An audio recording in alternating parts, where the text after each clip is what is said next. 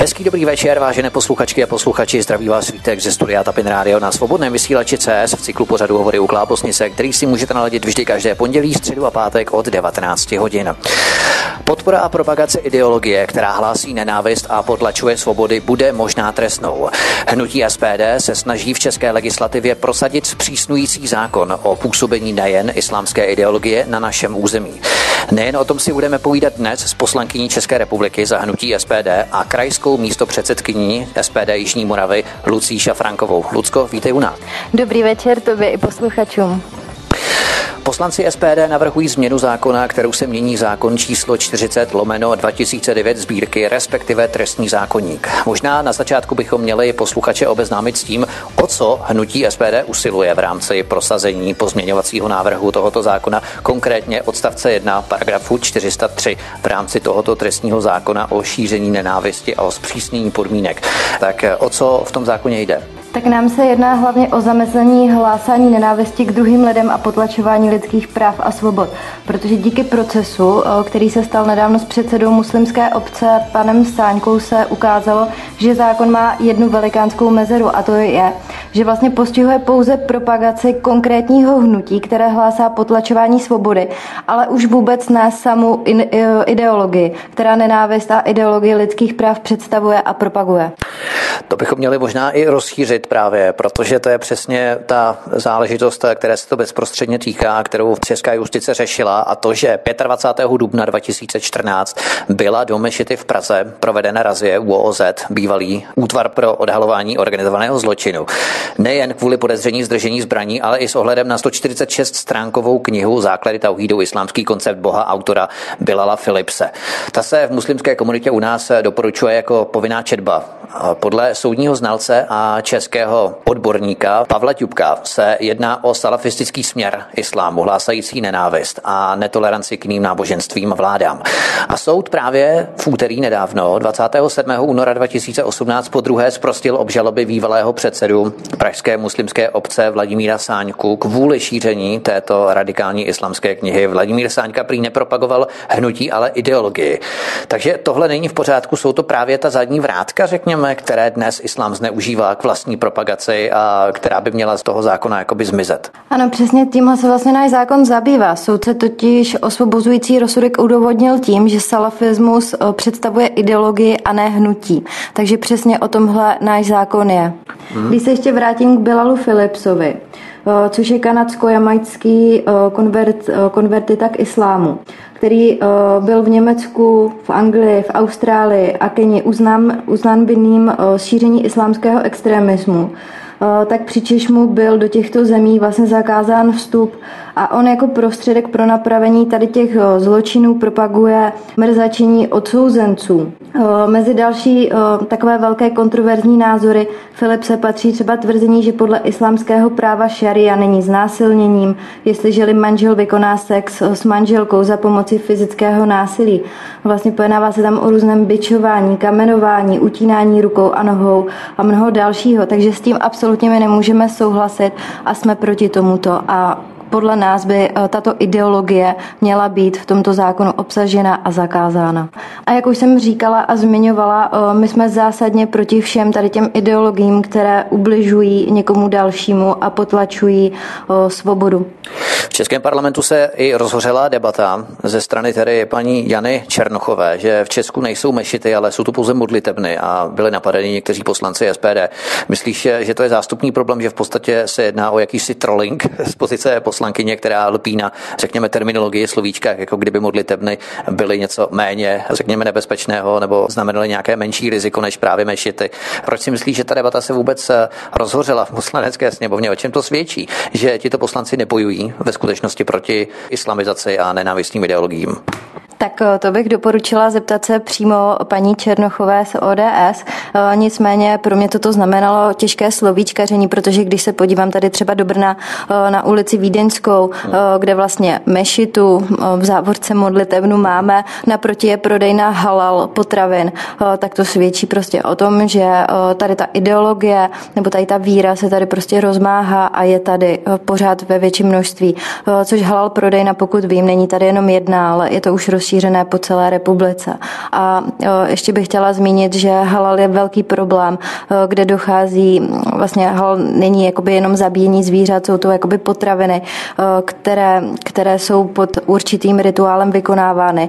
Ale co se týká vlastně zabíjení zvířat, tak tam dochází k tomu, že vlastně zvíře není před před porážkou zřádně omráčeno, ale je mu podříznuta tepna, čímž vlastně to zvíře vykrvácí a ta smrt je pro něj opravdu bolestivá a je to zcela nehumánní způsob porážky, se kterým opravdu se nemůžu stotožnit a jsem radikálně proti halalu. V podstatě ministerstvo zemědělství v roce 2010 eh, tuto výjimku udělilo muslimské obci eh, z pozice tedy potom i eh, pan Jurečka z KDU ČSL jezdil opakovaně do Turecka. Co se týče dopravy skotu právě z České republiky, to bychom si měli uvědomit, ale v podstatě ohledně halalu tady nejde pouze o potraviny, že jo? protože to je mnohem větší, širší biznis. Tady jde třeba i o parfémy, oblečení, prostě kdekoliv, kde musí být jakoby ideologický dohled. A to je právě ten problém, to si spousta lidí neuvědomuje.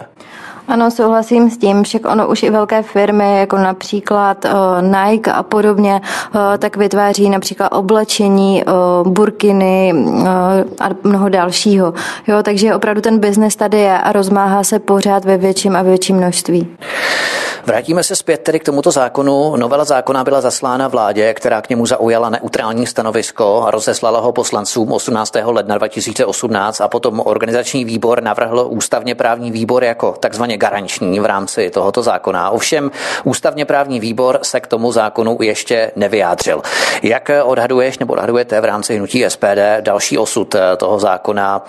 Má nějakou právní oporu nebo ukotvení v legislativě třeba u jiných zemí v Evropě, které se s nenávistnými ideologiemi dokázali vypořádat? Inspirovali jste se třeba od někud, protože SPD už tuto změnu paragrafu navrhovala už v minulém volebním období, pokud se nepletu.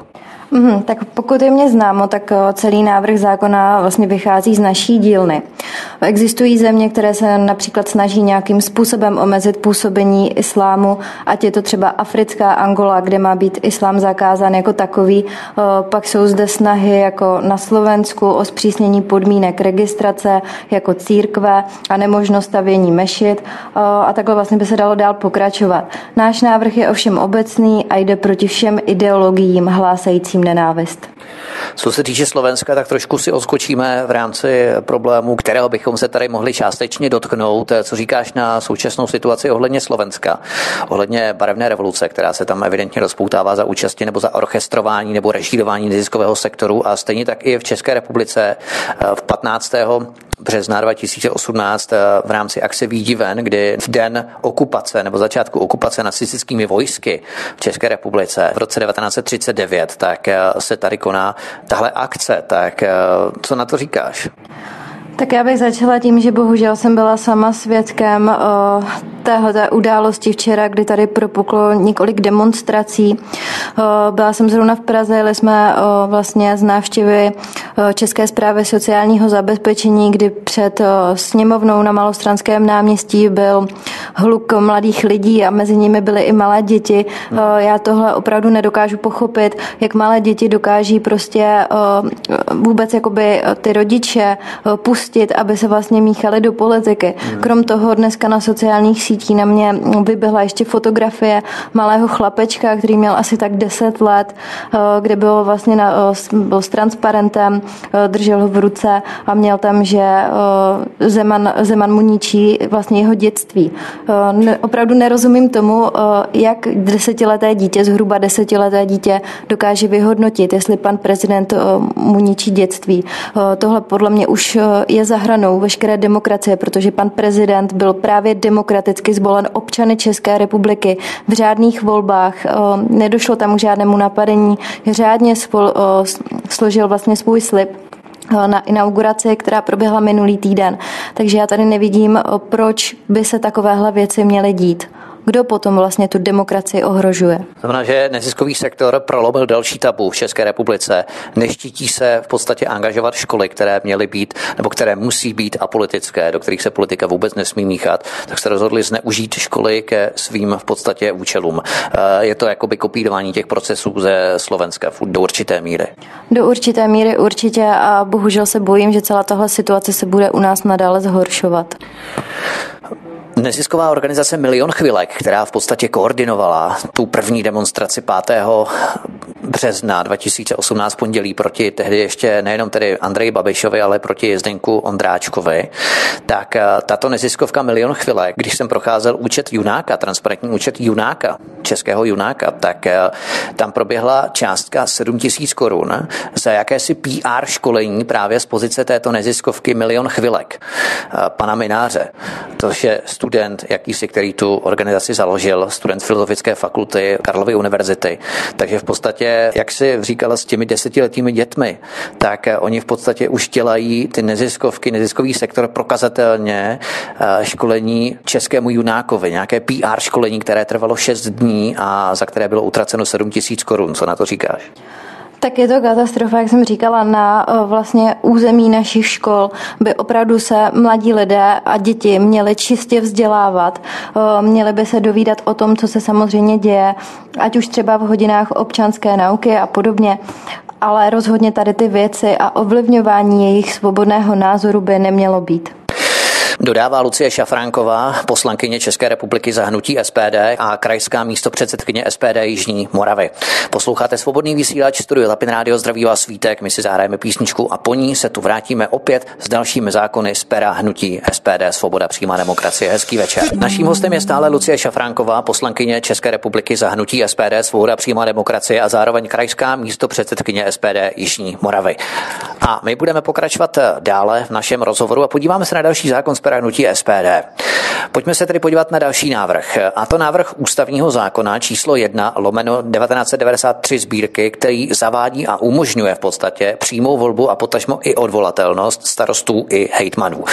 Co všechno by tento návrh přinesl s ohledem na osoby jako hejtman, primátor nebo starosta? Jak by byli nově tito lidé kontrolováni ve svých funkcích podle tohoto návrhu SPD? Tak my si hlavně prvně musíme říct, eh, že aktuálně je to teďka tak, že starosta nebo hejtman jsou voleni zastupitelstvem eh, a pro samozprávu je vlastně charakteristickým znakem rozhodování. V tom případě potom eh, vůle voliče v podobě preferenčních hlasů nemá žádný vliv, protože vlastně o tom, kdo bude starostou nebo hejtmanem, rozhodují právě členové zastupitelstev obce, města nebo kraje. Eh, starostou nebo hejtmanem eh, se tedy vlastně může stát kdokoliv, i třeba ten, koho občané vůbec nechtějí. Eh, další věc, kterou je ale tady taky nutné zmínit, je i to, že starostové a hejtmani mohou být dotlačeni různými požadavky zastupitelstva ale ovšem oni potom za ně nenesou žádnou politickou odpovědnost a tak eh, vlastně nepřímo volený hejtman nebo starosta musí vykonávat svoji funkci tak, aby se hlavně zavděčil právě zastupitelstvu a to bez ohledu právě na to, co třeba chtějí právě eh, občané, které, kteří by vlastně tohohle starostu nebo hejtmana normálně volili. Nám, pokud by se vlastně tenhle návrh podařilo prosadit, tak starosta nebo hejtman by šel do volby úplně s jasně stanoveným programem a jeho plnění by se tak dalo snadno kontrolovat, protože by si ho kontrolovali tak sami občané. Při posledních krajských volbách 2016 jsme měli volební účast v prvním i vlastně v druhém kole něco nad 30%, což bylo velmi, velmi slabé. V podstatě jenom třetina obyvatel České republiky volila v krajských volbách. Myslíš, že by to zvýšilo důvěru i účast lidí v krajských volbách i v podstatě komunálních volbách, které se budou konat na podzim tohoto roku? Tak já si myslím, že tohle jednoznačně vidíme i na přímé volbě prezidenta. Navíc je to i větší zapojení eh, našich občanů do veřejného dění a volit si tak může eh, sám zvolit, jaký chce konkrétní program, jakou konkrétní osobu by chtěl mít ve funkci starosty nebo hejtmana. A to se určitě pro voliče stává jednoznačně zajímavější a odpovědnější. Eh, navíc, když si třeba vezmeme obce, kde je nižší počet obyvatel, tak toho člověka, který kandiduje právě například na pozici starosty, tak lidé znají a už dokáží posoudit, jestli ten člověk by zvládl tuto funkci zastávat, jestli je k tomu kompetentní a na základě jeho programu si ho sami zvolí. Takže určitě je to větší zapojení občanů, voličů vlastně do veřejného politického života. Zaznamenali jsme také situace, kdy vyhrál reprezentant konkrétní politické formace nebo frakce, kterou byl delegovaný. Na Češ se za jejich zády domluvili druzí, třetí, čtvrtí a utvořili koalici a jak si ho vyšachovali. Vyšachovali toho prvního, který byl zvolen a který ty volby vyhrál jako vítěz. Jak by těmto zákulisním praktikám tento zákon zabránil? No přesně právě tímhle by už se nic takového nestávalo, protože právě voliči, občané by si starostu nebo hejtmana přímo určili ve volbách, takže tím pádem už by se tohleto právě nemohlo stávat. Mhm, takže tam jakási pojistka. Přesně tak. Byla uspořádaná i nějaká anketa mezi starosty, zastupiteli, jaký oni v podstatě mají postoj ve směru přímé volbě. Ověřovali jste si to třeba nějakým způsobem? Tak vlastně eh, byla uspořádána anketa mm, před nějakými roky ministerstvem vnitra, kde se pro zavedení přímé volby vyslovilo 65% starostů, kteří v anketě takto odpovídali. My ovšem vycházíme eh, z osobní zkušenosti a komunikace jak se starosty, tak se zastupitelství, eh, kde má přímá volba opravdu velmi vysokou podporu. A cítíte v podstatě, že by tento zákon mohl projít hladce druhým i třetím čtením, protože on byl řešen od 1. do 6. března 2018 na 7. schůzi parlamentu České republiky. Jak to dopadlo vlastně? O, tak v tom teďka aktuálně vlastně náš návrh postoupil do druhého čtení a my budeme dělat maximum pro to, aby jsme toto prosadili. Jak se dělá maximum pro to, abyste třeba nějaký zákon prosadili? Musíte třeba chodit reálně mezi poslanci, nějakým způsobem přesvědčovat. Eh, to jsou ty zákulisní praktiky různé, které se dělají i právě pro dobrou věc. Tak eh, jak, jak se vlastně lobuje za nějaký zákon z pozice poslanců? Ono to lobuje má trošku takový pejorativní nádech nebo kontext, to slovíčko, ale řekněme, jak se přesvědčují poslanci pro to, aby zvedli pro tento zákon ruku? Tak eh, samozřejmě my si myslíme, že tento návrh eh, by měli podpořit i ostatní poslanci. Mělo by to být i v jejich vlastním zájmu, protože přímá demokracie jako taková je opravdu o občanech a občani sami by se měli rozhodovat toho, kdo chce, aby je vlastně zastupoval. Eh, co se týká vlastně podpory, tak to už jsme získali teďka při hlasování, aby tento zákon vlastně postoupil do druhého čtení, což se nám podařilo. A teďka každý jednotlivý poslanec může podat jakýkoliv pozměňující návrh, co by vlastně chtěl změnit, udělat jinak. Takže to už vlastně uvidíme potom v tom druhém čtení. A vedete třeba i nějaké individuální diskuse s poslanci jednotlivě, třeba nejenom tady v poslanecké kantýně, ale i mimo jednací síň třeba, eh, že se s nimi bavíte o tom, eh, co by mohl tento zákon přinést a nějakým způsobem volíte nějaké přesvědčovací taktiky pro to, aby pro ten zákon potom ve druhém a ve třetím čtení hlasovali. A nebo se to dělá jako z pozice předsedů a místo předsedů, že se v podstatě oni sejdou a oni se přesvědčují, pro co zvednout ruku a pro co ruku nezvednout. Tak určitě ono záleží o tom, jaký je to návrh. Tohle je návrh náš SPD, takže vlastně ve vyjednávací pozici dá se říct je eh, předseda klubu, eh, předseda hnutí, eh, ale zároveň, zároveň, jak jsem říkala, každý, kdokoliv z poslanců může podat jakýkoliv pozměňující návrh, o kterém se budeme bavit přímo na plénu poslanecké sněmovny. A právě od toho to je, to plénum poslanecké sněmovny, kde by se tyhle ty věci měly vyřešit, měly by se vyřešit před ostatními, aby každý sám svobodně k tomu mohl mohl říct svůj názor. Inspirovali jste se třeba některými státy v Evropě, které už přímo volili své krajské nebo komunální zastupitele. Stačí se podívat k našim sousedům na Slovensko nebo do Polska, dále Rumunsko, Bulharsko, Itálie, Řecko nebo dokonce Albánie nebo Ukrajina. Takže bychom se měli konečně pochlapit a konečně se dostat alespoň na tu úroveň demokracie, jaká je na Ukrajině nebo v Albánii. Tak ano, náš návrh je právě inspirovaný od ostatních zemí a pro Českou republiku eh, by mohl být velmi inspirativním modelem eh, právě model od našich sousedů ze Slovenska. Tam vlastně funkce starosty je pod velkou kontrolou občanů a to už jsem tady zmiňovala, kteří mohou zároveň kdykoliv eh, svého starostu z funkce odvolat. To by bylo k tomuto zákonu. Dáme třetí zákon, který SPD prosazuje. Máme tu návrh poslanců hnutí SPD na vydání ústavního zákona o celostátním referendu a obecném referendu a změně ústavy České republiky. O čem tento zákon pojednává? Co je jeho hlavním návrhem? Tak hlavní věcí určitě je, že občané musí mít právo v referendu rozhodovat o zásadních otázkách týkající se budoucnosti naší země, naší České republiky. Ehm, když to tak shrnu, tak eh, my hlavně v SPD prosazujeme eh, přímé volby poslanců, starostů, hejtmanů.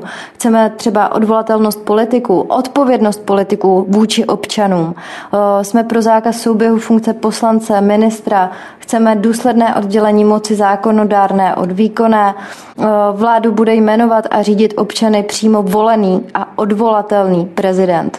Takže tyto zákony nebo tyto návrhy z hnutí SPD můžeme vnímat jako jakési první krůčky k eh, prosazení přímé demokracie v praxi. Určitě je to tak. Vlastně zákon o referendum je jedním z našich hlavních programových témat a my jsme moc rádi, že se toto dostalo vlastně na plénum poslanecké sněmovny a konečně tohle můžeme projednávat. Mm-hmm. Když se podíváme na to, jakým způsobem se to dostává do poslanecké sněmovny, tak tento návrh byl zaslán vládě k vyjádření stanoviska 20. prosince 2017. Na Češ vláda stanovisko rozeslala poslancům 18. ledna 2018. Potom organizační výbor doporučil projednání 24. ledna 2018 a jako garanční navrhl ústavně právní výbor. První čtení tohoto zákona bylo zahájeno na sedmé schůzi parlamentu České republiky 27. února 2018, ale bylo odročeno. Co to znamená, že bylo odročeno, nebo jaký je výhled pro další jednání o tomto zákonu? Protože přiznejme si, politici žvaní, jaký jsou demokraté, ale vždy, když přijde na přetřes otázka referenda, že by nedej Bůh občané mohli o něčem hlasovat samostatně, tak najednou jsou to zastánci tvrdé vlády politické oligarchie. Takže jak bys viděla osud eh, tohoto zákona v tom světle, že byl odročen? Tenhle bod byl vlastně přerušený a my v tuhle tu chvíli čekáme eh, na proběhnutí právě semináře k referendu a poté tento bod bude normálním způsobem dál pokračovat. Takže vlastně eh, teďka je to v tuhle tu chvilku přerušené, uvidíme, jak dopadne seminář, kde si sejdou vlastně politické strany celého politického spektra zastoupeného ve sněmovně. Tam se to bude projednávat, řešit se tam důležité otázky, aby se vlastně zkrátila potom ten čas na půdě na, přímo na plénum té sněmovny. Takže hnedka po tomto semináři bude tento bod znovu obnoven a budeme v tom dál pokračovat. Ta debata kolem celorepublikového referenda bývá často bohužel splošťována pouze na otázku vystoupení z Evropské unie. Referendum o členství Evropské unie bylo určeno zákonem číslo 151 lomeno 2002 sbírky a nebylo určeno vůbec žádné kvórum. Jediným požadavkem bylo vyjádření nadpoloviční většiny a tehdy se jí účastnilo, myslím, 54% obyvatel zhruba. Proč, kdyby nějakým zázrakem dnes prošel tento zákon o celostátním referendu, referendu, celorepublikovém referendu a lidé by iniciovali referendum o setrvání v Evropské unii, tak je tak vehementně vyžadováno kvórum, na rozdíl od vstupu do Evropské unie, kdy nikomu nevadilo, že žádné kvórum stanoveno nebylo. Tak v našem návrhu máme, že rozhodnutí je v referendu přijato, pokud se pro něho v hlasování vyslovila nadpoloviční většina hlasujících a následně potom prezident rozhodnutí oznámí ve sbírce zákonů ve lhůtě právě stanovené zákonem. To je náš názor, tak toto vlastně eh, v našem návrhu je a takto budeme s tím dál pracovat.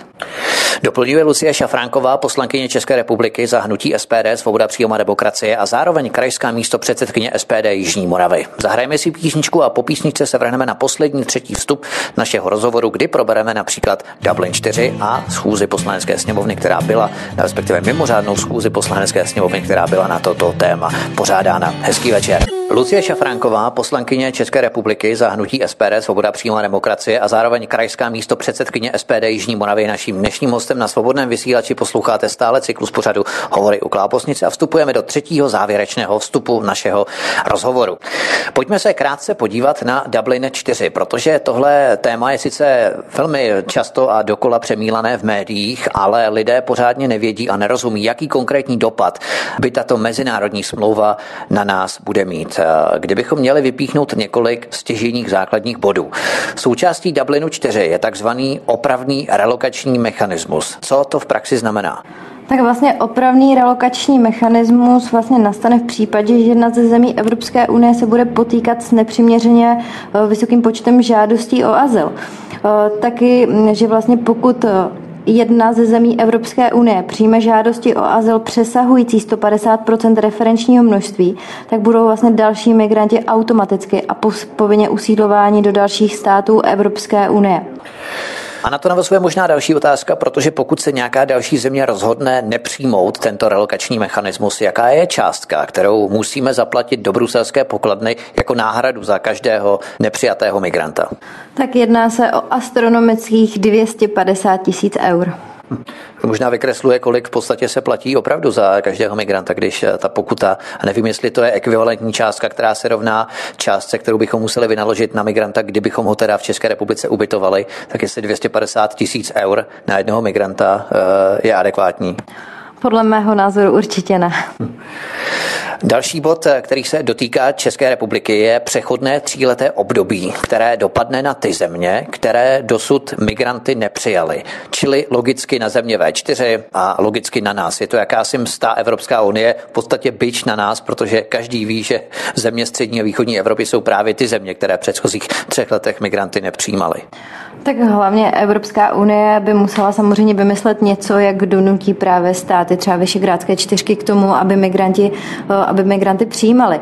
Eh, my si však musíme na rovinu zcela upřímně říct, že Evropa není nafukovací balon, protože pokud něco takového se bude dít eh, dál, tak dřív nebo později může takovýhle balon taky prasknout. Hmm, hmm, co bys namítala na argument, že Dublin 4 na rozdíl od Dublinu 3 umožňuje zkontrolovat, zda žadatel o azyl nepochází z bezpečné země třetího světa a pokud je tomu tak, tak ho může vrátit Evropská unie, toho člověka, toho migranta do té země třetího světa.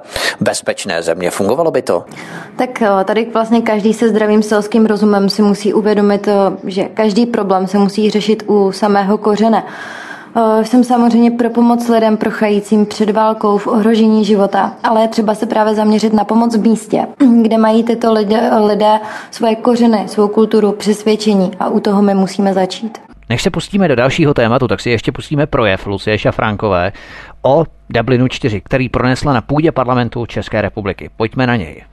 Vážený pane předsedající, vážené kolegyně a kolegové, Naprosto stěžejní a klíčové téma pro budoucnost Evropy, směrnice stanovující kritéria a mechanismy povinné pro každý členský stát Evropské unie v otázce přijímání a usazování migrantů na svých území, tzv. Dublin 4, je pro mě z nepochopitelných důvodů zcela opomíjeno nejen v našich médiích, ale hlavně na půdě parlamentu České republiky.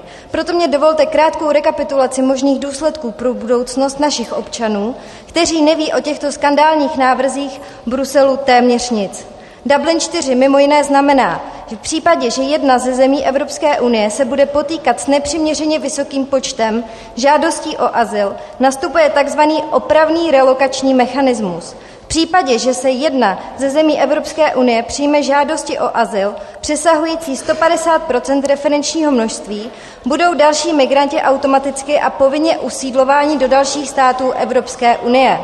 Referenční množství bude stanoveno na základě klíče, v němž 50% váhu bude mít velikost populace země a 50% váhu bude mít celkový hrubý domácí produkt země.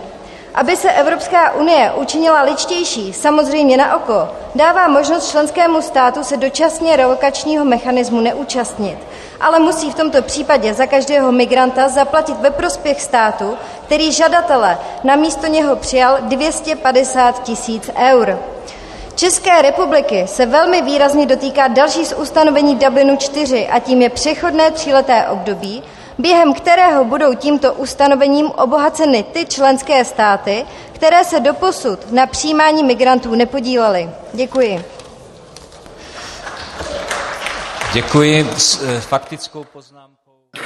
Vypadá to tak, že většině migrantů tady se zpět nechce a chtějí se trvat v Evropě z nějakého důvodu, i když se jim tady tady nelíbí a není tady v podstatě ten chalífát nebo ten islám, který by si představovali, který právě mají v Sýrii, v Afghánistánu a v dalších zemích v subsaharské Africe a tak podobně, eh, kde žádná válka tady není, nebo je tam v podstatě stejná životní situace, jako tam byla před deseti nebo 20 lety, tak eh, zrovna takový, řekněme, exodus, eh, který se začal odvíjet od roku 2011, tak je to při nejmenším hodně zvláštní, že zrovna v tu dobu se polovina Afriky zvedne a půjde do Evropy. Tak už tohle bychom si měli vylíčit jako velmi podezřelou věc, proč tomu tak je.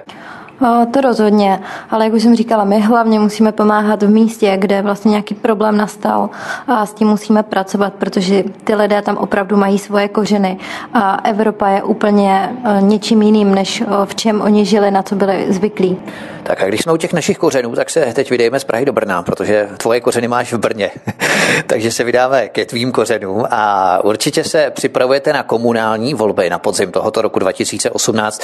Jaká témata budou převládat do dominovat, protože přece jenom určitý rozdíly v celorepublikové tématické kampani do parlamentu České republiky jiný ráz, obsah a formu musíte volit s přihlédnutím ke konkrétnímu městu, tedy ještě menšímu celku, než jsou třeba kraje. Tak kdybychom měli nahlédnout do vaší brněnské stranické kuchyně, co občany nebo co lidi v Brně nejvíce zajímá, jaké máš třeba podněty, kterými se budete inspirovat ve volbách do komunálu tento rok? Tak občané třeba za mnou chodí hlavně do poslanecké kanceláře, protože trápí parkování v centru města. Navíc brzké zavedení rezidenčních parkovacích zón a nejen parkování v centru, ale vlastně tohle je problém i v jednotlivých městských částech. Navíc je to drahé parkování, když si třeba představím, že vnučka veze svou babičku k lékaři, které má v centru města, jede tam autem, u lékaře stráví například 3-4 hodiny, protože tak se to občas stává tak eh, když si to jakoby vypočítáme, tak je to 240 korun. Potom jde do lékárny, má si ještě zaplatit doplatky na léky a podobně. Tak se tady ty částky navyšují. A samozřejmě tohle je, eh, tohle je problém, eh, který tu máme. Jo, ne všichni seniori můžou využít vlastně prostředků, které jsou jim dostupné, protože ne pro každého to tak je a občas opravdu tím autem potřebují zajet do toho města, i když to pro ně není každodenní chleba. A jak se to řeší v Brně s parkováním pro nebrňany nebo pro občany v České republice, protože svobodný vysílač vysílá pro celou Českou republiku a když tedy si odmyslíme lidi z Brna, kteří to samozřejmě znají a vědí, o co se jedná, o co jde, tak eh, pro nebrňany, pro zbytek lidí, jak je to v Brně řešeno s parkováním, že v podstatě je to dominantní problém, který lidi hodně trápí v Brně? Tak jedná se hlavně o nedostatek parkovacích míst, o nedostatek parkovacích domů. Eh, v tuhle chvíli se parkování v centru města zdražilo na 60 korun za hodinu, což, jak jsem říkala, pro spoustu lidí toto je zcela nepřijatelné. Samozřejmě měli bychom víc eh, občany motivovat k tomu, aby využívali městské hromadné dopravy, ale ne všichni, ať už z pracovních důvodů eh, nebo z jakéhokoliv jiného důvodu, opravdu musí tím autem vyjet a někde v centru zaparkovat. Nehledně na to, že eh, ten problém vnímám i tak, že ne všichni si, pokud si pronajímají byt, mohou u pronajímatele dovolit prostě si zavést trvalý pobyt. Takže v případě, že se tady zavedou rezidenční zóny, hmm. tak ti osoby, které budou žít v nájmu a vlastně pro najímatel si nebude přát, aby si tam ta osoba u něho mohla zřídit trvalý pobyt, tak v tu chvíli opět nastane další problém pro tyto lidi, protože tak to opravdu v praxi chodí a my bychom se měli zabývat tím, jak je to ve skutečnosti v té praxi. Nedostatek parkovacích míst eh, je problém, který se odehrává více či méně ve všech větších městech v České republice, ať už se jedná o Prahu, Ostravu a další města Plzeň a tak podobně. Policie eh, to řeší potíčkami a dalšími opravnými prostředky, ale ten hlavní účel se zanedbává a to je právě to, co se musí řešit na, v podstatě na městské úrovni, na úrovni města, na úrovni komunálu. A to je to, co přesně chcete řešit. Jaké tedy navrhujete řešení jako SPD, když přece jenom ten počet parkovacích míst je limitovaný, je omezený, nedá se zvětšit, není nafukovací. Stejně jako Evropa pro migranty není nafukovací, tak ani počet parkovacích míst eh, v jednotlivých českých městech, v jejich centru, není nafukovací. Tak jak to chcete řešit? Tak my bychom hlavně měli vlastně podpořit výstavbu jednotlivých parkovacích domů, aby opravdu ty občané mohli přijet do toho centra města. A je tu místo pro ty domy? Já věřím tomu, že by se určitě eh, místa našla. Samozřejmě eh, na tomto řešení teďka usilovně pracujeme a zhruba do pár týdnů, nebo dá se říct do dvou týdnů, by už jsme měli mít jakoby konkrétní řešení. V tuhle chvíli to nechci, nechci ani moc prozrazovat, protože na tom opravdu pracují experti. Eh, takže v tu chvíli, jak to bude aktuální, tak my určitě tohleto zveřejníme, naše řešení, jak by se dalo vyřešit. Ale parkovací domy a výstavba jich, tak to si myslím, že by bylo jedno, jedno ze základních možných řešení. Určitě o tom taky uděláme pořád, protože to je docela dost zajímavé téma i pro naše posluchače, protože to se více méně, jak jsem říkal, odehrává v každém městě. Každý to musí řešit nějakým způsobem, kdo se pohybuje v centru, kdo pracuje v centru, anebo za nějakými pochůzkami musí se vydávat automobilem do centra většího města v České republice. Tak blížíme se k závěru našeho rozhovoru. Pár takových odlehčujících otázek. Když porovnáš atmosféru před parlamentní volbami minulý rok. Akce v terénu, stánky, tisíce hovorů s lidmi, letáky a tak dále. Určitě se na to vzpomínáš velmi dobře. A současný stav, kdy se musíš pohybovat ve sterilním prostředí po ose poslanecká sněmovna a poslanecká kancelář v Brně, plus schůzky v terénu. I když je to samozřejmě fičák, tak eh, přece jenom nepřepadá tě občas eh, jakási nostalgie při vzpomínkách na ty doby, třeba že extrémně hektické a náročné na spánkový deficit, tak přece jenom když porovnáš ty dva světy v podstatě, ten svět před eh, poslaneckou sněmovnou a po, tak jaký z toho máš pocit po pár měsících působení poslanecké sněmovně? No tak hlavně mám pocit, že vůbec nic neskončilo. Naopak je to o mnohem o daleko větší zodpovědnosti. Vlastně já jsem mezi občany strašně moc ráda, vždycky se těším na setkávání s nimi, protože to mě vždycky dobíjí velice pozitivní energii. Získávám od nich spoustu nových podnětů na to, co zlepšit, na čem se dá pracovat. Já vlastně nikdy nechci sklouznout k tomu, že se někdy něco mám jenom tak odsedět. Jsem placena státem a chci svoji práci odvádět co nejlépe to dokážu, co nejlépe to budu umět a hlavně s maximálním nasazením. Taky bych vlastně chtěla, aby moje úsilí k něčemu bylo. Protože když si vzpomenu například na své prarodiče, kteří mě od malička naučili, co znamená přísloví, bez práce nejsou koláče, tak se toho maximálně snažím držet a taky toho, abych se vždycky na sebe mohla podívat do zrcadla. Jaký je vlastně den poslance, kromě nekonečných schůzek? Poděl se s námi, co je tvojí každodenní poslaneckou rutinou v pohybu mezi Prahou a Brnem. No, tak každý den je opravdu jiný, ale když je třeba zasedání poslanecké sněmovny, tak eh, neustále studujeme probírané návrhy, různá témata, Máme vlastní poslanecký klub, kde všechno probíráme a vzhledem k tomu, že se na mě obrací spoustu občanů z celé České republiky, tak eh, v případě, že jsou vlastně sněmovní dny, tak se snažím, když je prostor domluvit si například schůzky eh, ve sněmovně nebo v Praze, protože žádná chvilka tam opravdu pro mě nesmí přijít na zmar.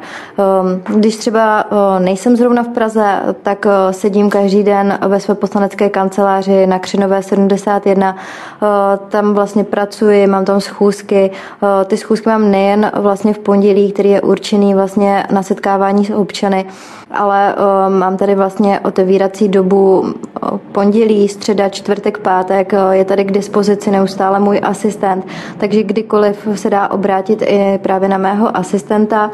Eh, chodím taky eh, vlastně pořád ven mezi občany, protože těch lidí, kteří eh, mají nějaké podněty, mají nějaké problémy, tak je opravdu mnoho. A teďka v neposlední řadě také plánuji návštěvy v domovech důchodců, zdravotně handicapovaných, dětských domovech chci navštívit a mnoho dalšího. Já se hlavně chci vlastně ptát lidí na to, co je fakt nejvíce trápí a být dostupná pro co nejvíce občanů, protože proto tady jsem. Takže tvoje pole, které eh, tvoří tvůj hlavní předmět zájmu, je sociální politika a snažíš se v podstatě schromažďovat podněty od lidí k tomu, aby si mohla ty podněty přetavit do eh, určitých novel zákonů, anebo je konzultovat ještě s dalšími lidmi z SPD a společně pracovat třeba i na nějakých novelách, které by vyslyšely podněty těch lidí. Můžeme to takto schrnout, řekněme. Já si myslím, že určitě můžeme. Ta problematika vlastně té sociální politiky je strašně velikánská, strašně rozsáhlá, takže vlastně začnu u jednoho tématu, ale do toho přijde další téma a teďka rozhodnout, které téma je závažnější, tak opravdu je to práce na 24 hodin denně, 7 dní v týdnu. Dá se to všechno stíhat? Nezanedbáváš třeba občas jedno nebo druhé, Prahu nebo Brno, když jsi v Praze, zanedbáváš Brno a tak podobně, nebo se to dá stíhat přece jenom s 220 km vzdáleností? To není tak jednoduché, jako když eh, se to město nachází blíže ku Praze. Tak občas mám pocit, že kdybych se naklonovala na pět lidí, tak eh, i to mi nepomůže. Snažím se samozřejmě o to, abych eh, stíhala to nejdůležitější, co je, co potřebuju udělat. Ale samozřejmě ne vždycky se to taky povede tak, jak bych si sama přála jak jsi říkal, že neustále studujete různé novely, návrhy zákonů a tak podobně, tak eh, v parlamentu se projednává jeden zákon za druhým, jak na běžícím páse. Jeden poslanec logicky nemůže rozumět všemu, stíhat všechno pokrýt, když hlasuje. Tak eh, co se projednává? Prozrať nám, jak vlastně víš, o čem hlasuješ a hlavně, jak bys měla hlasovat, pro co zvednout ruku a pro co ji naopak nezvednout. Tak právě od toho jsou poslanecké kluby, kde všechno probíráme.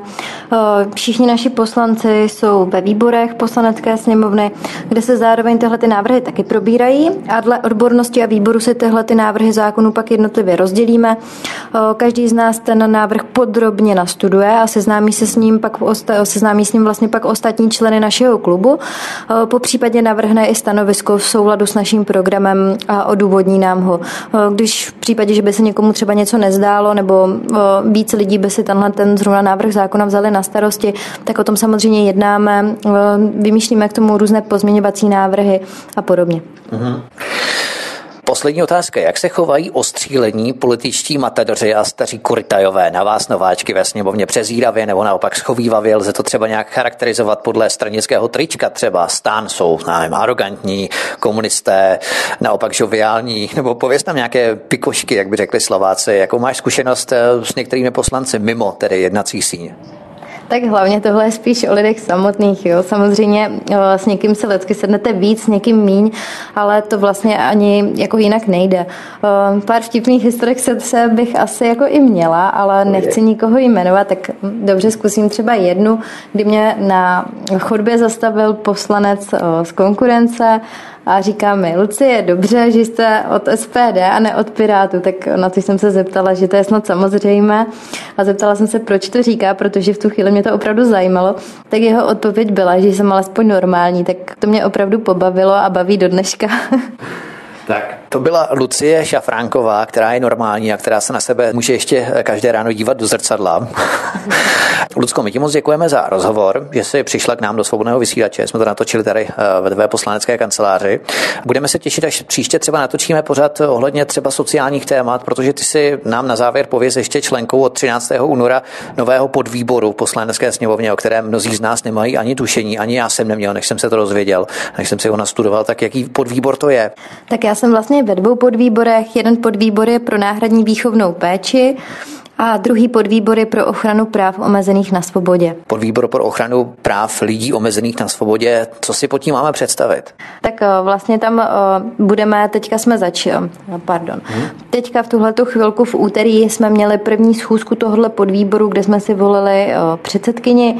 Budeme se zabývat právě třeba, třeba osobami, které jsou ve výkonu trestu nebo na psychiatrických léčivnách, budeme navštěvovat, budeme kontrolovat, jak je s těmito lidmi zacházeno řešeno, jaké tam mají problémy, aby všechno bylo legislativně zcela v pořádku. Uh-huh.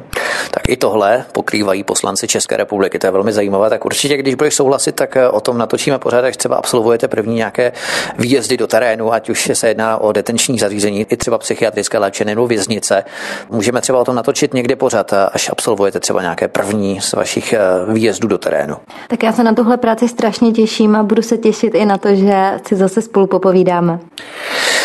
To byla poslední slova Lucie Šafránkové, poslankyně parlamentu České republiky za hnutí SPD Svoboda a přímá demokracie a zároveň krajské místo předsedkyně SPD Jižní Moravy. Vážení posluchači, my vám také děkujeme za váš poslech, že jste to s námi vydrželi až do konce. Samozřejmě tento i ostatní pořady si můžete stáhnout nejenom z našeho archivu na stránkách svobodný pomlčka vysílač.cz, ale můžete si nás najít rovněž i na kanále YouTube, odkud můžete naše pořady rovněž sdílet, aby se informace, která nám prozradila Lucie Šafránková, dozvědělo co nej nejvíce lidí.